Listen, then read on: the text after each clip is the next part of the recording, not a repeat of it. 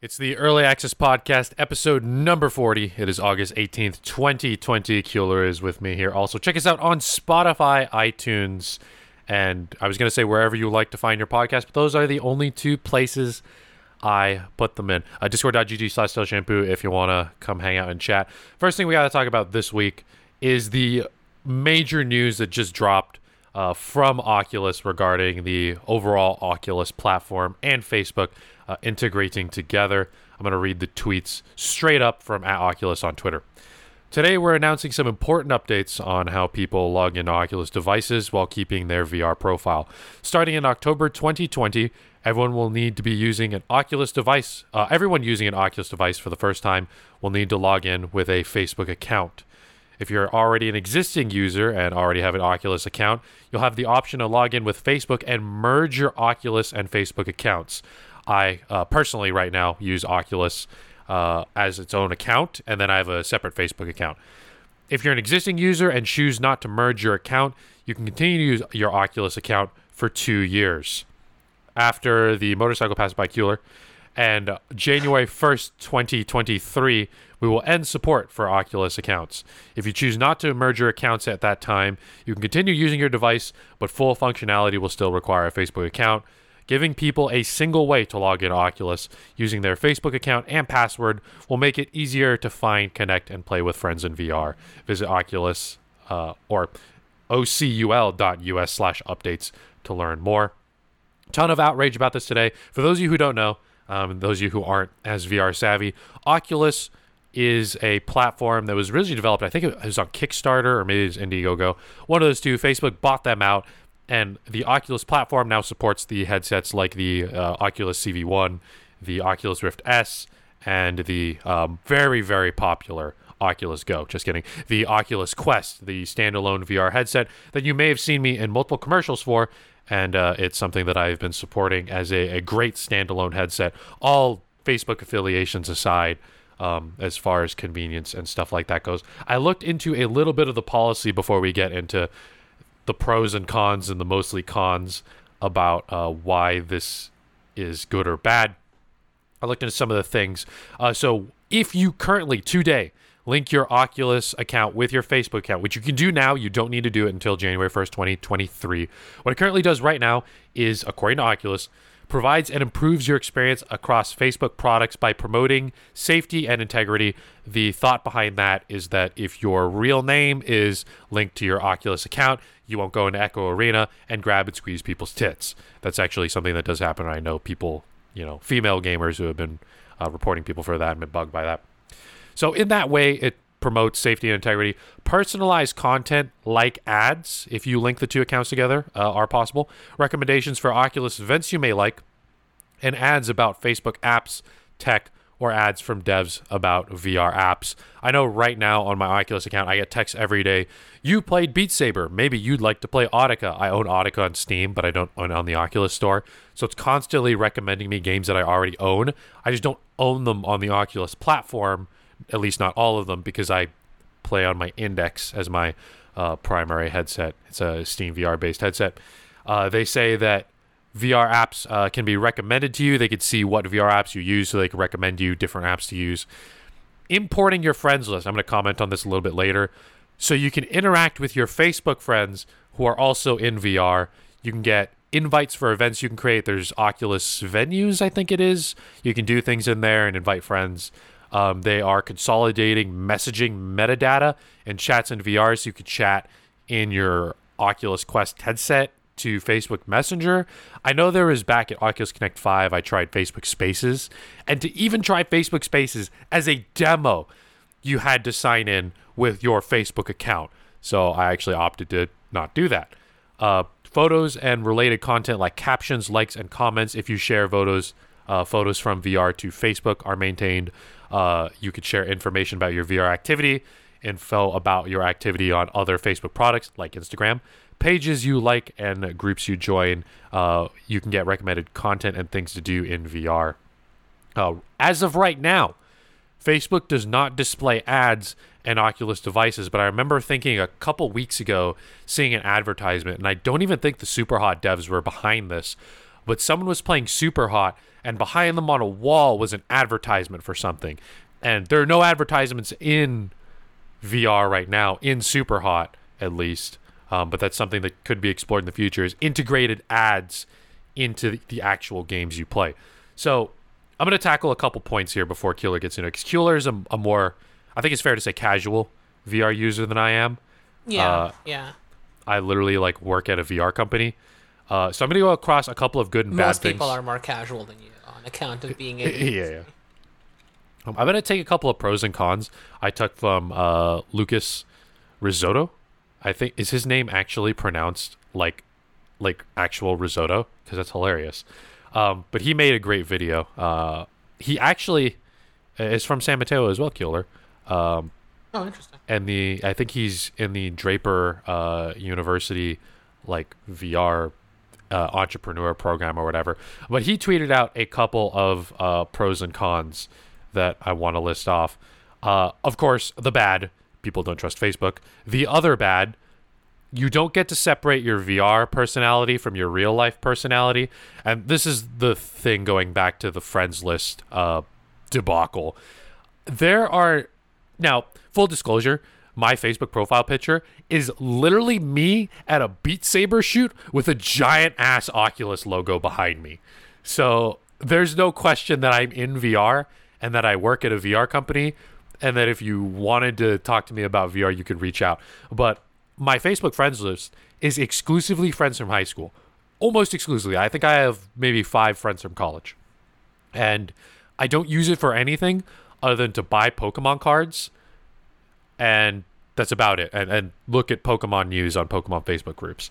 That is exclusively what I use Facebook for, as well as maintaining the Live Facebook account, which, you know, we don't really... Facebook isn't really that great for reaching out as a business unless you pay for ads, but that's beside the point. I have zero desire to interact with any of my high school friends. Oh, come on. That's the motorcycle too. Yeah. Keeler has to keep her window open because there's a fire and a heat wave going through California right now. The fire should be keeping my window closed, but the heat wave is keeping it open. So it's just kind of a lose-lose situation here. But anyway, I have zero desire to interact with anyone on my Facebook feed in VR, because the only people I like to interact with in VR are my VR friends, in which there is very little overlap with my real life friends. I think Keeler might be the literal exception of real life friend and VR friend. Well, actually, we don't even do anything together in VR. That's not even actually true. No, there's no multiplayer in Beat Saber, so. No, they're 85% of the way done with that, which has been the running joke this week since they just released the Linkin Park DLC. Beat Saber in 2018 said that multiplayer is 85% done in 2018 when they were only a couple months old. Now it's 2020. They still haven't released it. But anyway, yeah, I have absolutely no intention of interacting with any of my Facebook friends. Might be different for other people. Maybe you want to connect with family. I don't know. The other bad is they are going to be able to fully integrate your Oculus headset with Facebook's gigantic ad pipeline. Everything they see you do, from me Googling Pokemon cards. Hey, Nikki, while we're loading up this next level of Beat Saber, do you want to buy a box of Champions Path coming out in September from this group who paid to advertise on Facebook advertising? A couple good things before we really rail on this, because I guarantee you we're about to rail on this. VR devs can use Facebook's APIs to build customized experiences with user data and VR social apps. I think they're releasing... It's Horizon. Is what Facebook's building as their new kind of social hangout to compete with things like Rec Room and VR Chat. Maybe there's some good there to be had with VR social apps. It could also, and I actually believe this one, make VR more mainstream. It can become a part of the mainstream social media ecosystem. They said back at Oculus Connect 6, I think it was 20 million users in an ecosystem to make VR sustainable, and that's Facebook's goal. And the Oculus Quest has absolutely helped people. Coming from the perspective of someone who works in the VR industry, and we're getting a lot more tech questions about how our software works on the Quest and I know more people whose first headset is the Quest. They've absolutely been doing a good job right now getting it into the mainstream and getting it into people's hands and making people more aware of it than it was back in 2018 when I first picked up my HTC Vive. And the other good thing, although I'm going to dispute this one because Google tried to do the same thing with YouTube and Google+, you can't be a dick in VR if your real life name is attached to it. And I know the YouTube comment section tried to get cleaned up. You totally can, actually. I'd contest that. You could be a dick with your real name attached to it, but Google and Google Plus tried to get the YouTube comment section to all be your real name, so you'd all stop being dicks. And people being dicks on the internet might as well be the fifth law of physics. It's just gonna happen. Yeah, but like I found that and it has actually been shown, I believe, even somewhat scientifically, that if you put people's real names on, like Facebook does, it actually doesn't really change that. I mean, Facebook is already criticized for being a hub of just horrific ideologies and conspiracy theories. So real names clearly haven't stopped any of that. Okay, so let's really boil this down. The TLDR for those of you who aren't VR people listening to the Early Access Podcast: Oculus accounts are what you can use up until 2023 to sign into the Oculus platform. It's not integrated with your actual Facebook account. Starting 2023, to get full functionality of your headset, you will need a Facebook account to sign in to Oculus. And this has a lot of implications for people, unlike me, who can't literally just go pick up a different headset from a different brand, or might not have the money to pick up the new HP Reverb G2 when that one comes out this fall. And so a lot of people bought Oculus Quests, Rift S's, not having to worry about this, being anti-Facebook people, but also wanting to try out an affordable VR solution, which the Rift S has no external sensors, right? It's literally plug and play, super easy to set up, super comfortable. It's not the best headset, but it's $400. It's literally as much as a modern console. You connect it to a PC, you're good to go. Same thing with the Quest. It's a standalone headset. You don't even need a gaming PC to use that. And so people were willing to support Facebook, even though it was a Facebook product, because it wasn't directly linked to Facebook. Now, I do believe that they have said before that you would be able to sign in to the Oculus platform using an Oculus account, and they would never force you to integrate with Facebook. I think I remember hearing that in Oculus Connect. I can vaguely remember something like that. Although maybe it wasn't a full promise. It might have just been a temporary, this is our policy right now. Yeah. I haven't fact-checked this. I have not fact-checked this. Either way, it's not true anymore. This just is not true. So what does this mean for you, Keeler, as someone who literally can't reach over and grab an OG Vive or an Index? Yeah, so I do have some level of privilege there anyways, because I can't just reach downstairs and grab a new headset, but I have the money where it's not exactly a gigantic deal for me. So I could just buy a new headset, not on a whim, but I could just buy one, and 2 years is enough time to get that money. What's more interesting is that, I have never used Facebook. I have intentionally avoided them since their creation, which I've known about them almost since their creation. And at first it was just because I didn't care to, but then as I learned more about them, I'm I don't want to. So when I got the Oculus, I got it kind of knowing this would be the only time I would be supporting a Facebook product in some kind of way. And it was largely on the condition that I wouldn't be forced to actually have a Facebook account to log into it, which I was assured that, at least at the moment, that would be the case. I knew that potentially, and I think anybody who really remembers back when Facebook first bought Oculus, they knew that this was going to happen eventually. It's not surprising. It's very not surprising. It shouldn't be surprising by anyone that this was going to happen. Facebook is not one to really let their products kind of be independent in any major way. So I can imagine this was always going to be something that was going to happen. And so even owning Oculus, I did often not want to. I didn't have too much comfort knowing that I was supporting something by Facebook. The data from an Oculus account was still going back to Facebook, so it's not like you were completely free. You were very much participating in their machine. Now, granted, I paid you for this headset. I did not pay Oculus directly. So I've made them money from data collection, but not necessarily from actual direct payment. Oh, and I also got that headset for free, and then used the wait. Yeah, so this, yeah, this I got money, that one for free. Yeah. The money for this headset has just never been actually like directly returned to the company, so that's good. That's pretty good. So I was already planning, kind of from the beginning, that once I got kind of used to VR, this was a nice way to get introduced to it and to get the feel of it. And now that I'm kind of introduced to it well enough, I was considering looking for something else. The problem is that at the time there wasn't really anything else, especially for a beginner's headset. I didn't like the Vive. The other options were too simplistic.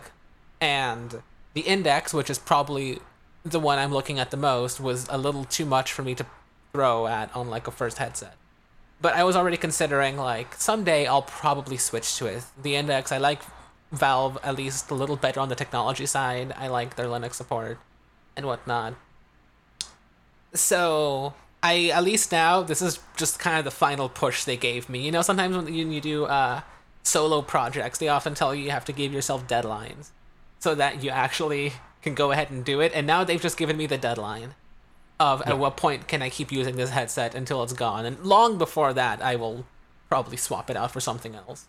So it's not a big deal for me. I do feel for the people that either are not technically inclined enough to get a more fancier headset that requires more setup, as opposed to something like a Quest, or the ones that just can't afford to buy these things on a regular basis, or even semi-regular basis of a few years. So I feel for that very much. I do think this just sucks in general, even though I saw it coming. But for me, I know I was already planning on switching to something else, so this is just more confirmation of that fact.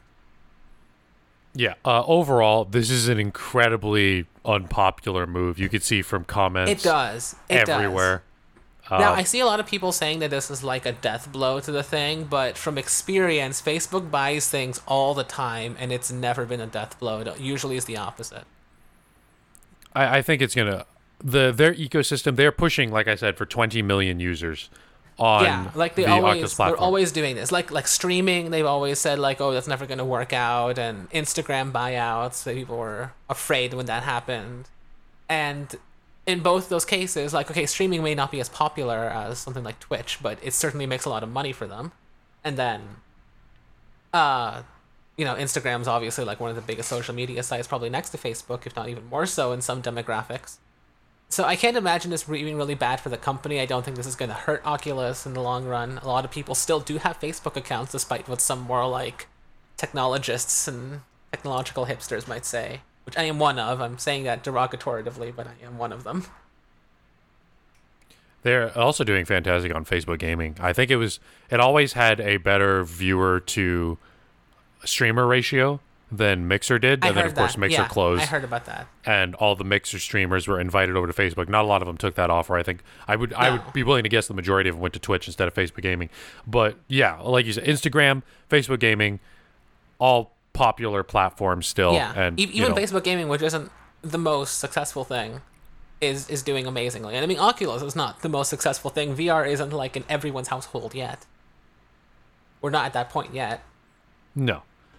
So it's always improving and it's always getting there, but it's not even like it's a gigantic it's not like a buying out of Instagram. I mean, or Instagram was already this huge platform that they managed to purchase. So I have some insider knowledge on this whole situation that I can't talk about due to NDAs. Obviously, I've been in Facebook commercials and stuff, so I might be, and I work at a VR company. I generally know a little bit more information, but I have some. Obviously, this is a bad thing. I don't want to kind of be like the whole, I know why Dr. Disrespect got banned, but I'm not going to share that information because it's so horrific. I don't want to be like that, but I think on a future episode of the show, I could talk more in depth as far as my thoughts go. But I could say this right now. I really do think Facebook is going to get those 20 million people in their ecosystem, whether it be on the Rift S or on the Quest, or just using their VR products in general. If they make a desktop version of Horizon, which is going to be their new social media platform, I think they are going to fight super hard and eventually get to that 20 million user mark.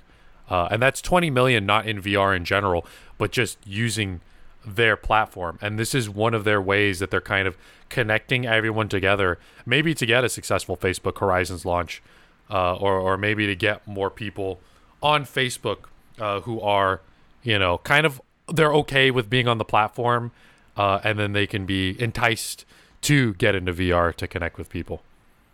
But we'll see. We'll see if I'm right in the coming months and years if they do manage to get that number of people. But overall, overwhelmingly a negative response from the entire internet. Yeah, by far. Oh, yeah. Even the other companies are starting to, like, reply to viewers and whatnot on social media. Yeah, I saw Vive chiming in.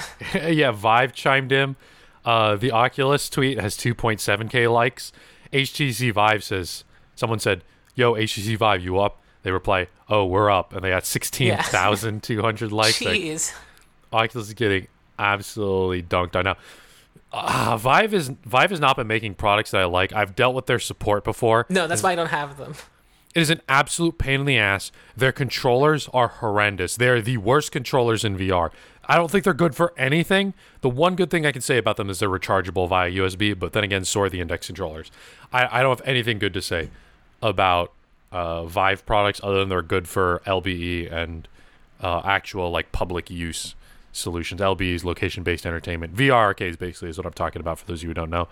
I other than that, though, because they have some good business solutions, I think they are an absolutely terrible consumer entertainment keep-at-home headset on all fronts. The Cosmos launched terribly. I think they've released some faceplates or something for that. I haven't been keeping up. The OG Vive and the Vive Pro, I absolutely hate as headsets. I mean, I've used them both extensively.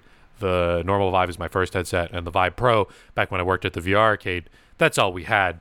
And I really just... Their support line is annoying. I think their one saving grace is Viveport Infinity, which is kind of like the Netflix of VR, is what they're trying to aim for. You subscribe and you get access to a huge library of games. But I'm not a big fan of their product. I think the good thing is technology advances so quickly that by 2023 there will be other options. Yeah, I did say I was looking at Index just because I probably will continue to just because I like what Valve's doing with it. But I also said alternatives, and I have to say alternatives because I don't know what's going to be here. Between here and then, another company could come out with something interesting, or who knows, maybe Vive will release like a good headset for its price too. You know, the cool thing also... That's a less likely, but you never know.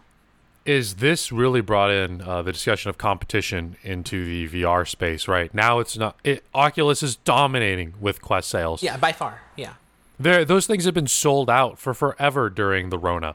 So to now, to push people away, and for HTC to they've obviously took notice, the PR team at least has taken notice, for HP to be releasing their own product, for Valve to be releasing their own products, to have the competition in the space still there and not seeing dominated by Facebook, it might not be as bad as we think, although right now they are making the best standalone headset in the Quest, coming from the guy who, you know, I was obviously paid to...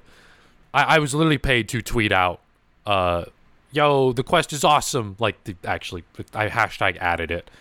But it truly is something I think. I spent my own money on two Quests. So we'll have to see how this goes for... It is a good headset. Their technology is good. They have good people working on it. I just dislike the company that's paying them. Yeah, everyone I've worked with personally at Facebook, face-to-face, has actually been a pretty pleasant, professional person. But yeah, anyway. I imagine a number of them are. It's just neither of us have really met the executives that are in charge of what the company does. No, I have not met the Zuck, but the Zuck sniper has seen me. I think I am 99.9% sure that I have been in the same building as the Zuck. I have never met the Zuck, but I have been in the same building as him. And I've been in areas where he was there before, or some Facebook exec was there before or after. And I'm pretty sure the Facebook sniper has seen me. He didn't shoot, so I'm pretty happy about that. But I intend to keep it that way. If this podcast ends abruptly or gets taken off the internet, then you know, you guys know who got me. In other gaming news, in other big gaming company news, An E3 writer wrote today for Solitaire. I think I might have this wrong.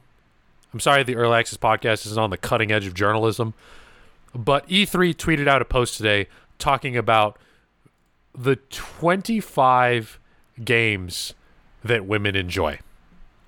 And this was actually written by a female writer, surprisingly enough. And I found her Twitter, and she's not commented at all on the topic, but this was live earlier today, Tuesday, and then E3 apologized, took it down, and the website took it down. But it is archived, because anything that goes on the internet will be on the internet forever. And this is 25 games that women enjoy. So I don't remember all the games, Kuehler, but I remember they're surprising, and I stopped Kuehler from reading it. So let's go through these. Free games for women. The first one. Let's go. Is Sudoku. Sudoku. It's not Sudoku. It's Sudoku. Sudoku. It's not Sudoku. It's Sudoku. Yeah.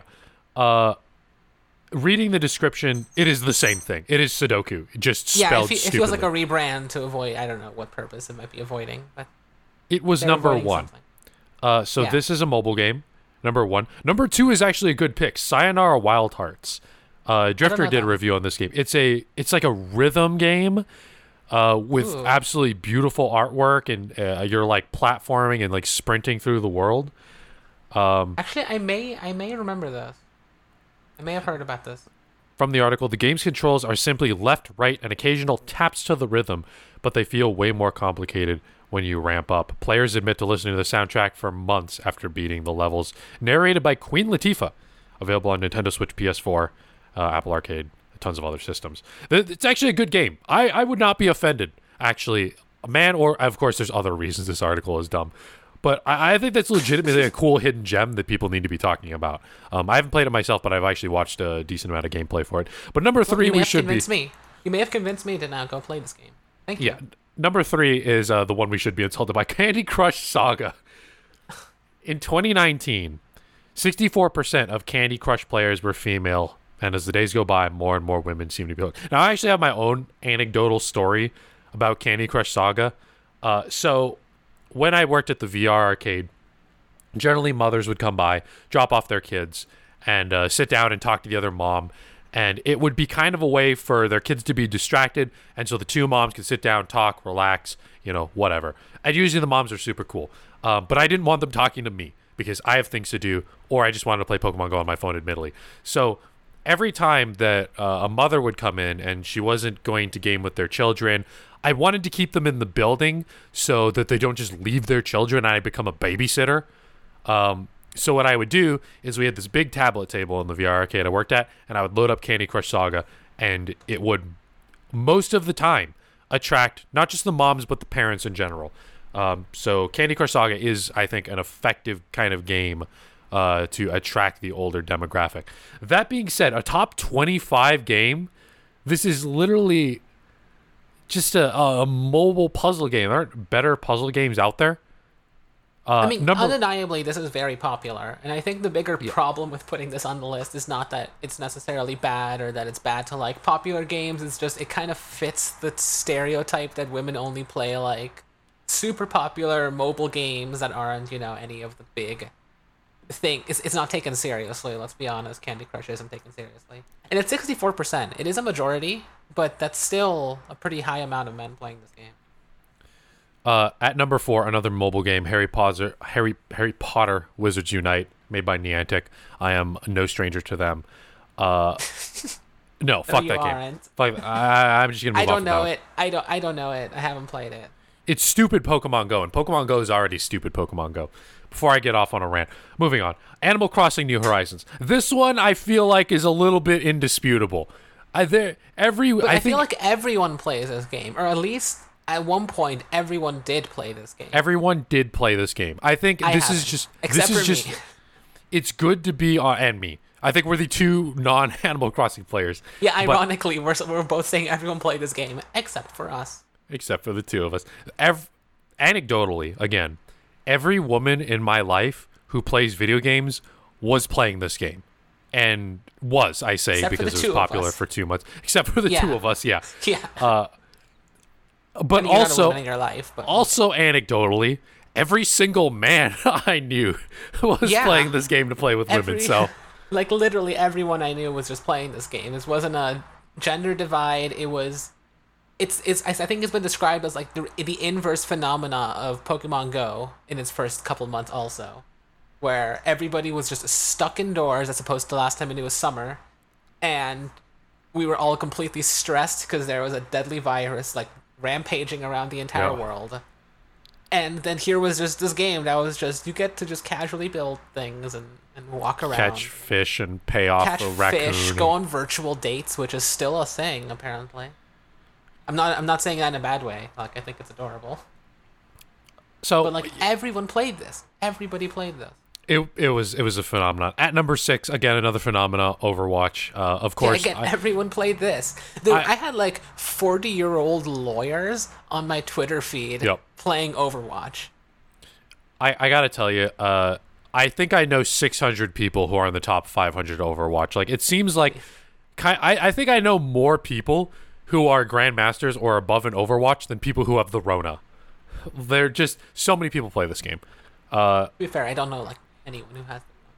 Okay, at number 7, I think this is where it started getting off the rails because the writer was like, "I needed 25." Well, it's kind of like when you're writing an essay and you got to hit the word limit. Yeah, it does feel like a fair criticism as opposed to being like necessarily problematic. It does feel more like a padding.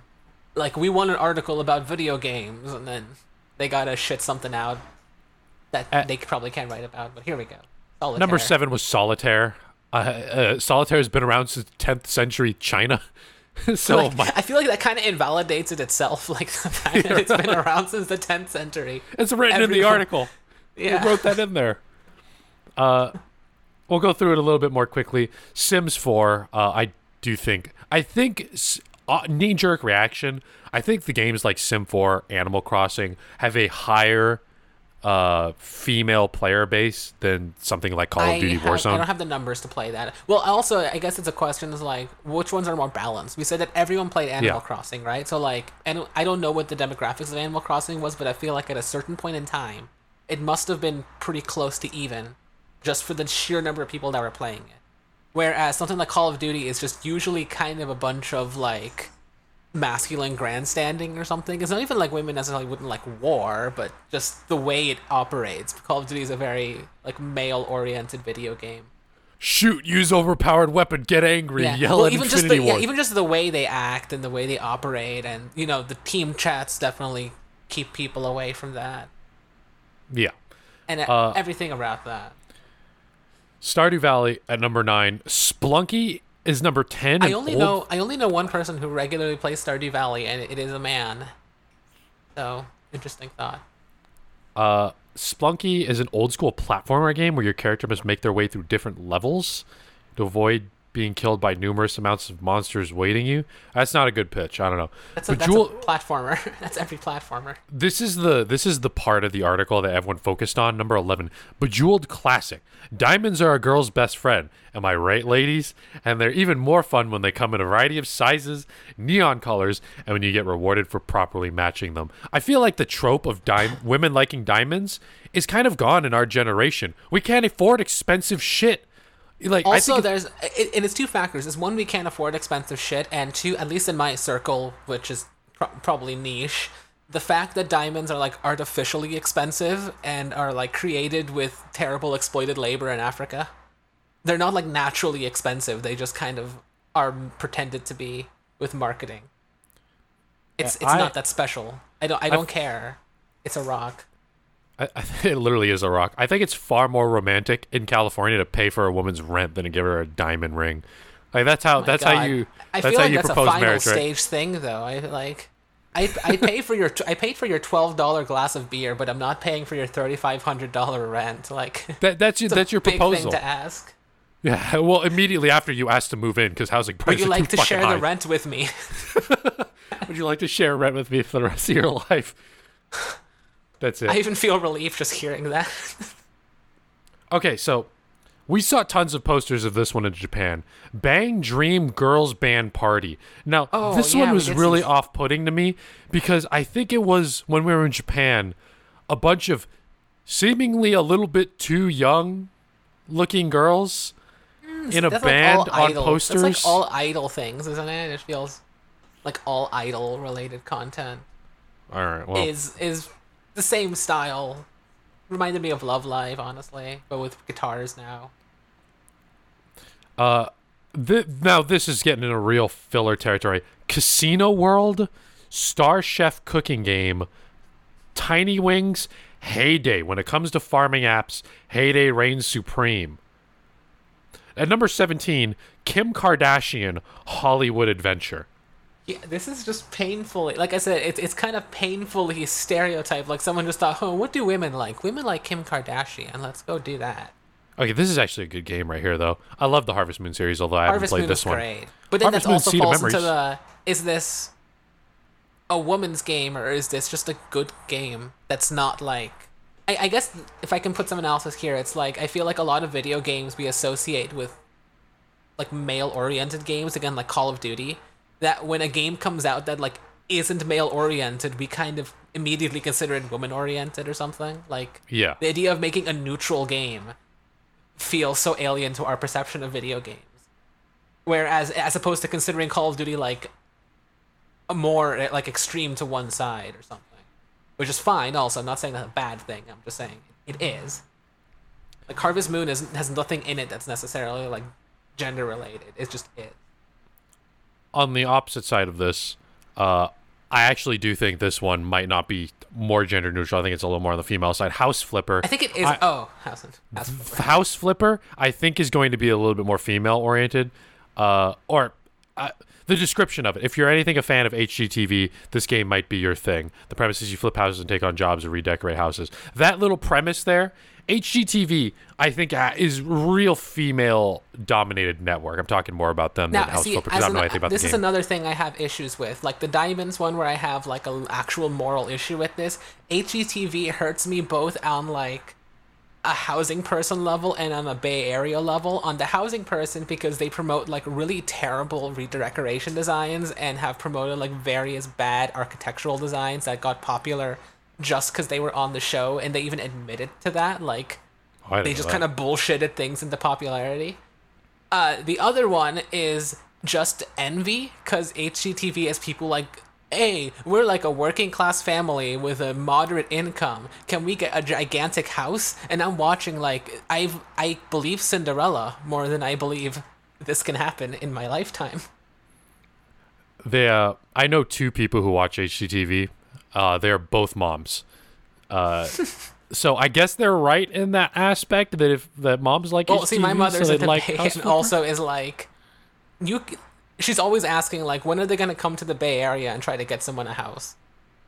HGTV, impossible mode. I want to see that. Like, it's like, hey, we're a working family. And then they just, like, shop around for 30 minutes. And it's like, well, good luck, guys. And then they just leave. All right, we're gonna blast through these ones because the last one is my favorite. Just Dance 2020. Anecdotally, I think I've seen more female Just Dance 2020 streamers than male streamers, although I know male Just Dance streamers. I mean, we're talking about streamers. There's a reason for that. But, yeah, I was about to say, look, even if they were 50-50, all right, dudes, you might be on the bottom of this one unless you're really good at dancing. Disney Code Illusion? I don't even know what that one is. I don't know this. I don't know. The Game of Life, the board game, except it's an online... Drawful 2, Love Letter. This is a video game. All right, number 25. Tetris. Tetris seems to be the most universally neutral game that I think I can think of. I know both women and men who are freakishly good at Tetris, although they all do seem to be Asian. But that might be because I am Asian and I have a lot of Asian friends. I think that's just video games. I mean, the game's not even Japanese. It's Soviet. Oh, I didn't know that. Yeah. Well, Tetris just seems to be the most gender-neutral game, right? There's not even characters. They're blocks. And anyway, people were absolutely railing this article today. My biggest problem with it here, they didn't even pick good games. Sayonara Wild Hearts is the one game I'll give them a pass. I think that's actually a great recommendation. There's a few games, like I think, like the games that I think are the good games are ones that feel more neutral and feel just like generically good games, like Animal Crossing's an enjoyable experience. Harvest Moon is too. Tetris is just the most like basic game that it's just addicting to play, unless you get a Pong or something. Why are you recommending someone to play Overwatch is like recommending them to drink water. Like, oh yeah, I play. Everyone who has played a video game has heard of Overwatch.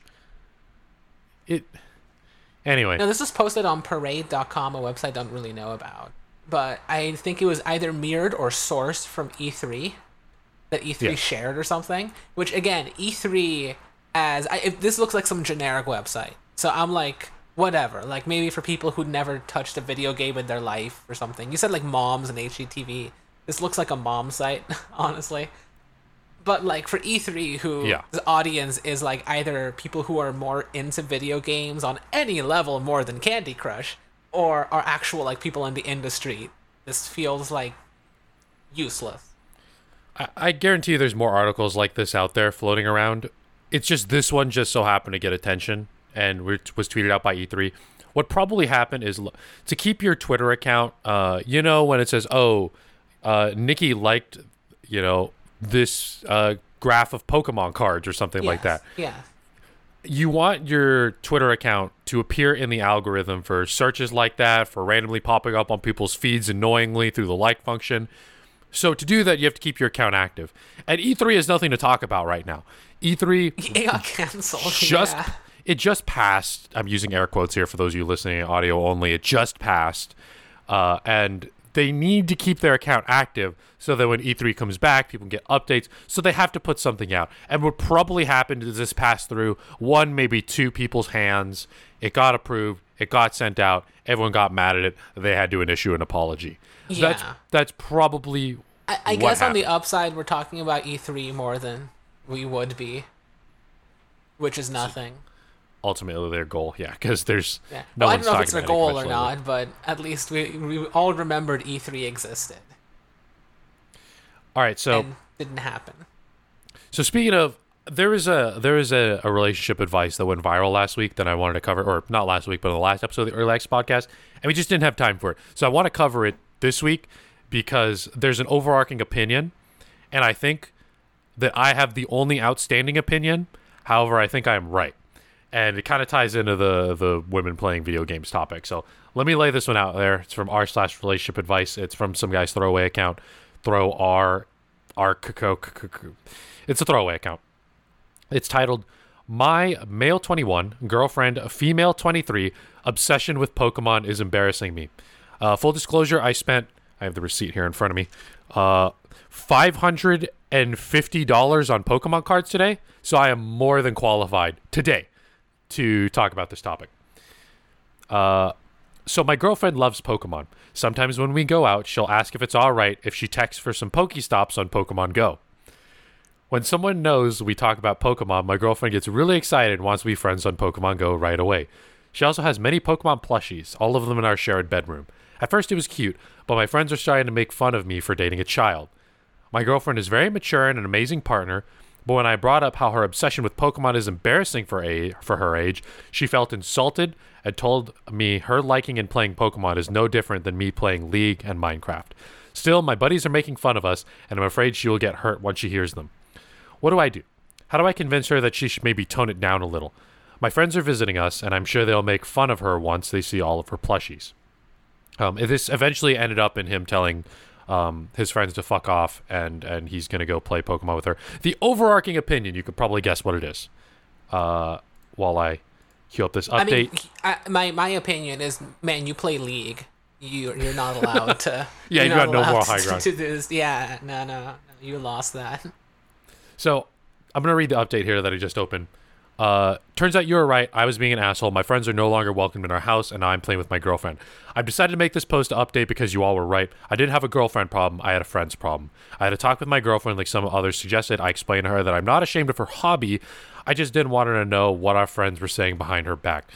She said she doesn't care about their opinion. She's just doing what she enjoys the most. I apologized to her. She also agreed to move her Pokemon plushies so they wouldn't take up so much space. Fast forward to today, a few hours ago, our friends visited us. It didn't take them long to start making fun of my girlfriend. This time I got mad. She organized her plushies so they're all in her bedroom. She's not once mentioned Pokemon, nor did she open the Pokemon Go app. Long story short, they were forced to leave. I realized that they don't have a problem with my girlfriend's hobby. They have a problem with me and with my girlfriend, and I enabled their behavior by not reacting sooner. told them they were the ones who need to grow up and visit us once again once they stop being boomers. To show my girlfriend how sorry I am and to better understand the hobby, I've downloaded the app myself. I'm now trying to level up as much as possible because she has a mission where she needs to trade a Pokemon with a friend, but to do so, I need to be at least level 10. Thank you for all your comments, even the mean ones. They worked as a wake-up call, I guess. I think Keeler, at this point, you can kind of see where I'm going to go because Keeler knows me really well. He now plays... He plays Go, doesn't he now? You and now have a different problem. It. Yeah. My man, you now have a different problem. Oh, I wish we could have Kitty on this episode, but she went to sleep. So I'm going to retell the story from her perspective. We can invite her someday, by all means. She I wish she could tell the story from her perspective because this makes her so angry. And when she told me this story for the first time, I did not remember this happening, yet I believe that it did happen because it is so characteristic of me. So we're in Japan. Oh, no. And we're eating at the mall. Yeah. And I see a Pokemon Go raid pop up on my phone. And I'm like, were you dating Kitty, at the time? I don't remember. There's one where you were and one where you weren't. I want to know which one this might depend on. The answer to this, if you can remember it, will greatly change the gravity of the story you're about to tell, I think. So for background information, Kitty and I used to date. She's one of my best friends. I visited her once in Japan while we were dating and then twice while we weren't dating. It works out. It's all good. But I think this time we were not dating, I think. Okay. It's hard to remember because I've been to Japan multiple times. But anyway, we were eating at McDonald's in the mall. And I spot a Lugia raid on my phone. You're in Japan, and yet here you are, as usual, eating McDonald's. Eating McDonald's at the mall. It's very American of us, right? And so I finish my food really fast. I say, Kitty, there's a Lugia at the train station. I got to go. So I run uphill from the mall to the train station. Very slight uphill. It's something like a quarter mile. Yes, it is in Beppu. Okay. To do this raid, because the local Pokemon Go raid community had kind of taken me in. They don't speak English and I don't speak Japanese, but we could point. And so they're like, oh yeah, go to that raid. And they'll like point at my phone and stuff. So I realized like, oh, there's a raid at the train station. The train station's like a really good central hub where they all meet up because, you know, it's only the train station. They get off work, they come in from out of town there, whatever. And so I wanted to rush to the raid and meet them there. And so I left her there. And that really pissed her off. Because we were having like lunch or something like that, and I just sprinted off like half a mile away to go do a Lugia raid, and I had a serious Pokemon Go addiction. Keeler saw me once. I went to school, a 45-minute drive. I went when there was no traffic, just to walk around in circles to grind. I held tournaments. At the VR arcade I used to work at. So I was working at your school. I wasn't working for the school, but the company I was working at was stationed at the school. And so I got the message that when you got here, like around noon or around lunchtime my time, which is not exactly at noon. Yeah, to avoid the traffic as soon as it died. Yeah, and then afterwards, when I left work and I was like, okay, I'm going to go look for you. And then I find you just walking around in circles in complete sweats or something, just staring at your phone. And I find out that not only were you just walking in circles when I got there, in like this path, it was like the center courtyard of the school, And you were just walking around in this pathway. You had been doing that since you got there, and You hadn't even eaten food or gone to the bathroom or really done anything. Like, so you were just in that, like an NPC kind of stuck in a loop, just walking in that little pathway. In circles. Forever. Yeah. I drove 45 minutes. I mean, the in circle doesn't matter. If it was a square, if it was like a longer curvy path, I don't think... It's just like you kept going on it completely without taking any breaks or even nourishment. We walked to the McDonald's afterwards and just... You had the biggest hunger by the time you got there, I remember. Once I snapped you out of the trance, you realized that you hadn't eaten and were like walking and moving for like 6 hours straight. Mobile games are built to be incredibly addictive. There are things like daily things you need to do. In Pokemon Go, you need to open and send gifts. You need to get your daily Pokestop. You got to get your daily catch. You got to get your daily stamp. That they get the daily active users up. Looks good for their metrics. Looks good for their app. And it keeps you engaged with the game. And mobile app, Pokemon Go, super addicting. Also super broken game. I still play it a lot. Not a lot, but not as much as I used to, but I still play it a ton. I have almost 50 million XP in the game, which is enough to hit the max level 2.5 times on one of my 3 accounts. All right, my main account has nearly 50 million XP. I would go out and do raids by myself. So I got super in depth of the game, but for those of you who don't want to get super into it, the fewer people you do a raid with, the more rewards you get, which is very counterintuitive because raids are supposed to get people together. I hate waiting for people. I hate, you have to go on Discord, you have to say, hey, there's a raid here, who wants to come? Unless you like live in downtown San Francisco proper, it's hard to coordinate enough people for the raid. And they actually, in the after raids came out, maybe a year later, they made them 20% harder. So you need more people.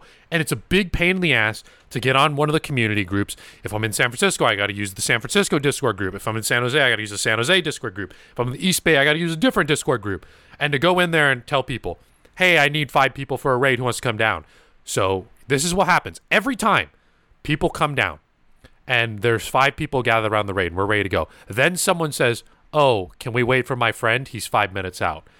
And so you end up waiting for your friend, and someone else is like, oh, can we wait for my other friend? They're in another car. They ran into some traffic. They'll be 2 minutes. And eventually you just start waiting longer than you anticipated. Then sometimes people leave and you don't have enough people. And it became such a pain in the ass to coordinate people. I spent more time coordinating people than I did playing the game, that I decided to buy a tablet.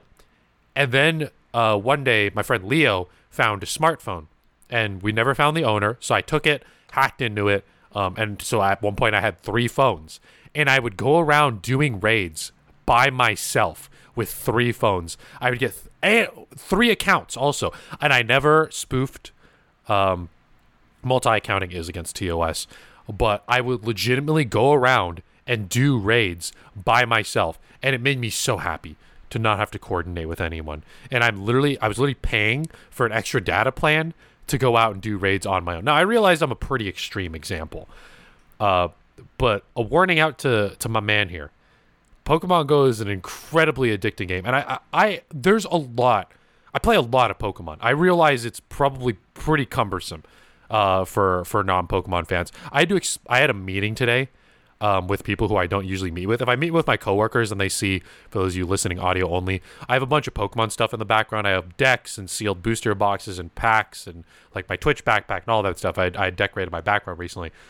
And I have to explain to people, like, yeah, I collect Pokemon cards. Yeah, that's there's 3 binders on the shelf back there. I got another shipment of cards coming in. Like, I realize it get out of hand. And that, you know, you sometimes, okay, yeah, plushies are taking up too much of the bed. I'm not super into the plushies and the merch. Or if you're spending way too much on Pokemon cards, which I think I still do a good job budgeting. The plushies aren't addicting. And the mobile game, though, that's addicting. They're soft and nice and adorable. And I think ultimately what it comes down to is moderation. If the only thing I was able to talk about was Pokemon, if I wasn't able to talk about VR or, you know, other things I like, and that I'm into, if I didn't have other experiences, that kind of become a problem. But I think you can still have a hobby and something you're really into without it being addicting to the point where it's impacting you in other ways. It hasn't gotten to the point where I'm like, I gotta sell my car, we need more Pokemon cards. You know, I budgeted out pretty well. But you can absolutely be addicted to something to the point where you have to tone it back, and it's impacting other parts of your life. Twitch streaming was actually like that for a while for me, where people would be like, hey, Nick, you want to go out? I'm like, can't. We're streaming Evolve Stage 2 tonight. Or can't. The TLOW Remastered DLC came out. Or, no, the TLOW Remastered came out with all the DLC. But you get the point. She's exhibiting signs. I see myself in her. You know? The far too many plushies. I guess the thing is, you don't really have a problem. You just have a warning. Yes. Yeah, yes, you have a problem. You don't have a problem with the hobby, and obviously the friends are kind of dicks because they're not making fun of her from your perspective. They're not like sitting her down and being like, "Let's talk about your Pokemon, you know, hobby or something." They're just pretending it's childish or something, despite, as you constantly say, it's the biggest franchise in history of the world right now. Yeah, but you're just like, just don't get too caught up in this Pokemon Go as like an Alcoholics Anonymous person trying to tell everyone about the dangers of drinking too much. Oh yeah, absolutely. Mobile apps are built to actually be addictive. Yeah, and so, a lot of things are. I do think that his friends were being dicks. Yeah, they're not in the right here, like, at all. By any means. Like 23 is not too old to be playing Pokemon. I think I'm actually still on the... I'm either in the middle or slightly on the younger side of people who are appearing at Pokemon card events. They're kinda, always more masters than juniors at Pokemon events. Yeah, and it's like... It's an entertaining franchise. And it's reasonably well-constructed games, at least in like their concepts and foundations. It doesn't really, you know, go bad as you go older. But yeah, good on this guy. I'm glad he has it under control. But just keep it under control, my man. Yeah, all right. You have a different thing to worry about now. I guess we'll knock out the very final topic real quick. So Fall Guys came out. Out of time. Oh yeah, let's go quick. I'll knock it out real quick. Fall Guys came out. I think it was probably like 20 episodes ago. We talked about the gamer motivation profile, like yes, how what kind of games you like. Like, are you a competitive person? Do you like grinding? Do you like strategy? Do you like exploration, management, all that kind of stuff? And so to re-summarize that episode, my gamer motivation profile, I just retook it, showed that I really like competitive games, which is true. What do I play? Like Call of Duty, the trading card game. Like, I like games where I can compete with other people. And while Fall Guys is that, it's not truly competitive in the instance of, you know, like, I built a 60-card deck, you built a 60-card deck, let's see who's better.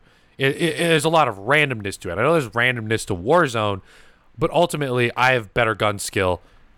I can really overcome you unless you're, like, absolutely getting the jump on me. And Fall Guys is a BR. And so there are actually people on Twitter complaining about Fall Guy tryhards and people who are getting way too good at the game. There's a mini game where there are platforms. You can only stand on the platform for so long before it drops and you have to move to another one. And there's a guy who optimized his pathing on the platform so well and his timing to maximize the time he was on each platform before it went away that it was professional level stuff. He's like hopping across the map to get to other platforms. It was incredible, and people are getting mad about that kind of stuff. And you know, Fall Guys does seem like a more casual kind of have fun game, but it is by far. But I, you know, my tryhard brethren who are tryhard in Fall Guys, I respect it. It's just kind of not the game for me. I think ultimately what would happen, and once again, Kitty can attest to something like this because she's played a lot of games with me. I will take it too seriously and ruin it for everyone else. I will be optimizing pathing through the various obstacle courses and coming up with strategy and, you know, noting down people who are wearing certain costumes. Like, okay, I should try to knock that guy out if I get to the finish line, and just make it ultimately not fun for other people. It depends on the game. I think for a game like Fall Guys, I would not want to play that game with you because you'd be taking it way too seriously. But like one time you joined me and we're done. And for a game that tends to have a lot of people that like don't even really have any sense on how to move in a certain direction that the game is telling you, it was nice to have someone that I'm like, go over there and like take out that little area, and then you just do it. Yeah, have some semblance of coordination. Yeah. Because I could trust you, like, know how to fire your gun and aim it properly. Anyway, yeah, Fall Guys just turned out. I haven't tried it. I haven't played it. I'm not hating on the game. I just don't. My profile is also more immersion, and it's not a very immersive game, so I don't think I'll be touching that much either. Yeah, just not a game that I think would be compatible with me. So I just decided I don't really want to spend time playing. I'd rather play rhythm games. All right, like Kyo said, we're out of time. We're going to wrap up this episode of the Early Access Podcast. Check it out on Spotify, iTunes, and discord.gg/DelShampoo. Help support me because I am actually incredibly close to saving my Discord partnership. Just within the 2 weeks, I made that call to action. You guys have been doing great. I think we're only like 10 chatters away from saving my Discord, maybe like 20 visitors, something like that. So we're doing great. Join me on Discord, discord.gg/DelShampoo to talk about Pokemon, VR, or any things we discussed on the podcast and to get updates on it. I'm your host, Nick from DelShampoo. Kuehler is here also. We'll see you some other time.